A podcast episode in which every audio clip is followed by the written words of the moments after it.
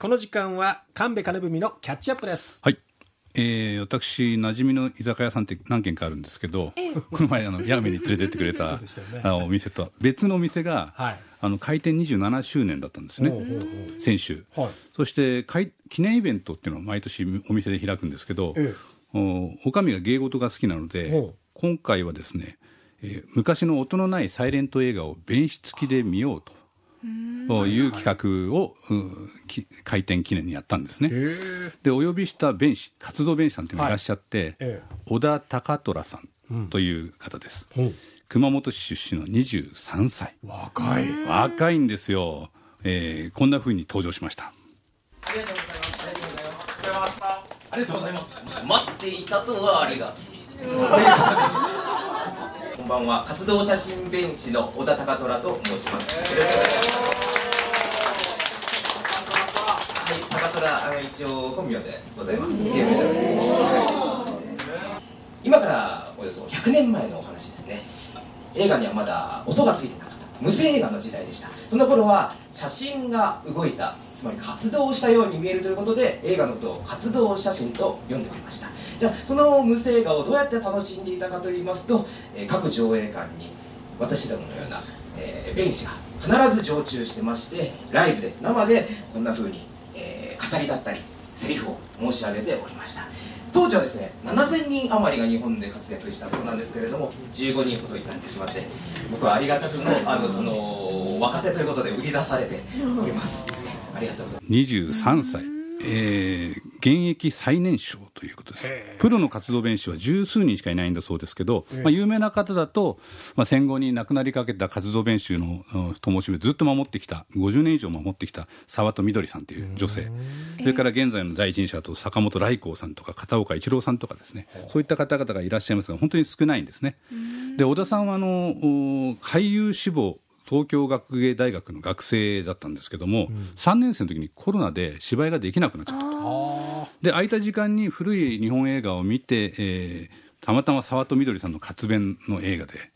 衝撃を受けたと。で一人で複数の人物を語り分けるというのは俳優にも通じるんじゃないかと思って一気に引き込まれちゃって、なるほど、これでだったら両方できるじゃないかと、好きな芝居と映画が、ということで在学中の2021年にデビューしたという方ですね。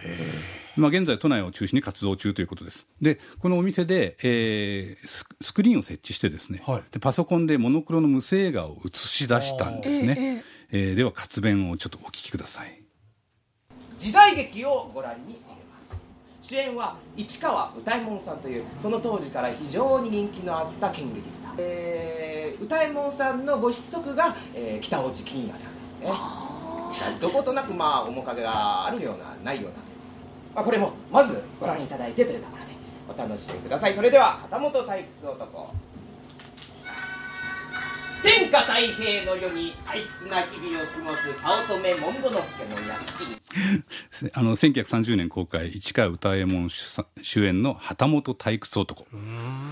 カゴに乗っていて賊から襲撃をされてしまいます、いやいなや銃声一発、ああややこやつ短筒を持っておるぞ。さあ退屈男に従う凛々しき美少年小姓の霧島京也、彼が構えたのは小塚の尻手。そのようなものでこの短筒に勝とうなどとは消費し、だが次の瞬間それしまった。武道の技は俗に勝り、流れるような手さばきで最後は当て身で仕留めます。あ、殿様、殿なんとご無事でしたか。かようなことで参る退屈男ではない。いや、これは面白うなってきよったわ。こんな風にスクリーンに映画を上映しながら、モノクロで、背景音は後からつけたものなんですけどね。でそこに弁士が独特の喋り方で、リズムをつけて絵に合わせながら喋っていくという和芸ですね。でもう一つお聞きいただきたいんですけど、今度はアメリカの無声映画喜劇王と言われたバスター・キートンの探偵学入門、1924年ですからもう100年近く前ですね。探偵の青年がキャサリンにプレゼントを贈ります。キャサリン、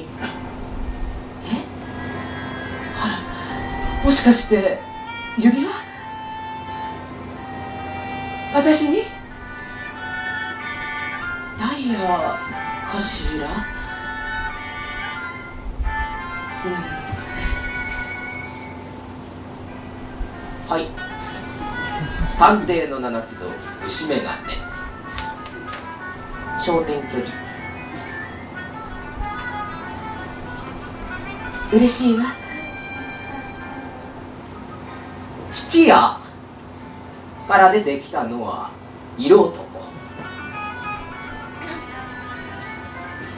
おとぎ話はいつでも内気な青年を色男が脅かすのである。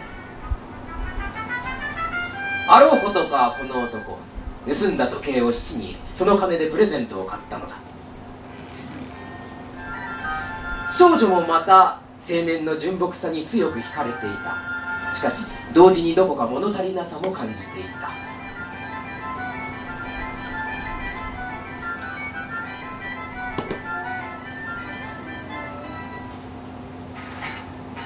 キャシー、あら、ウォード、これ、君に。もういいの？ああ、さ、こっちへ。中身が気になるわ。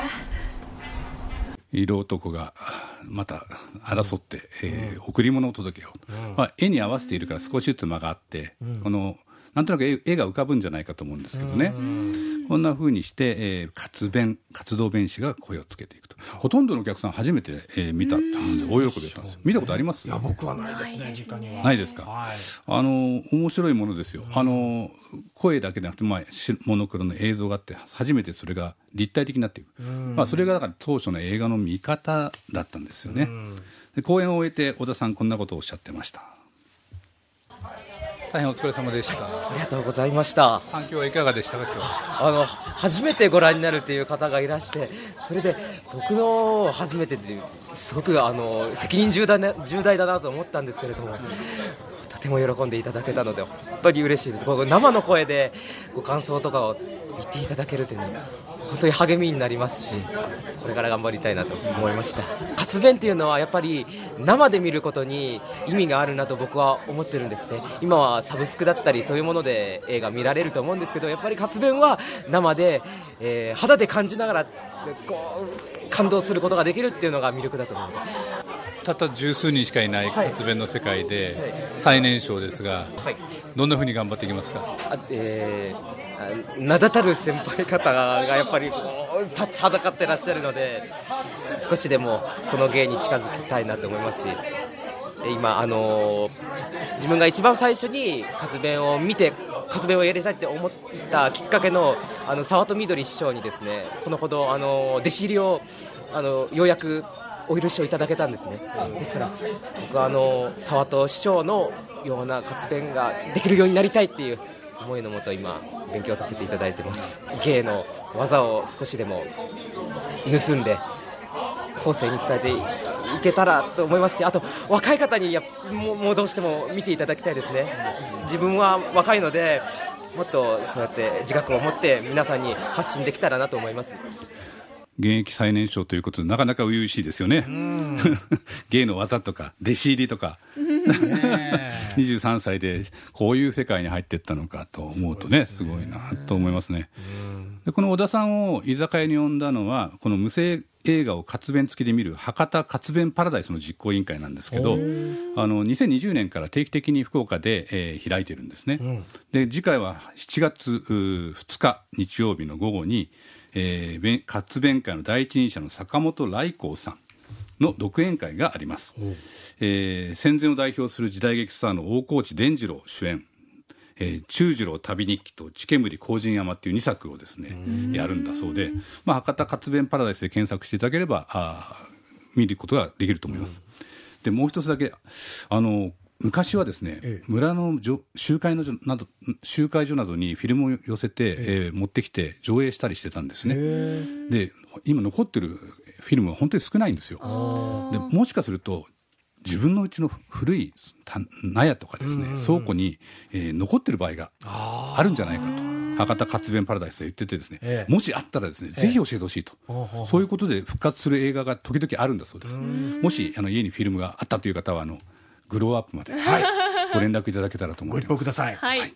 神戸金文のキャッチアップをお送りしました。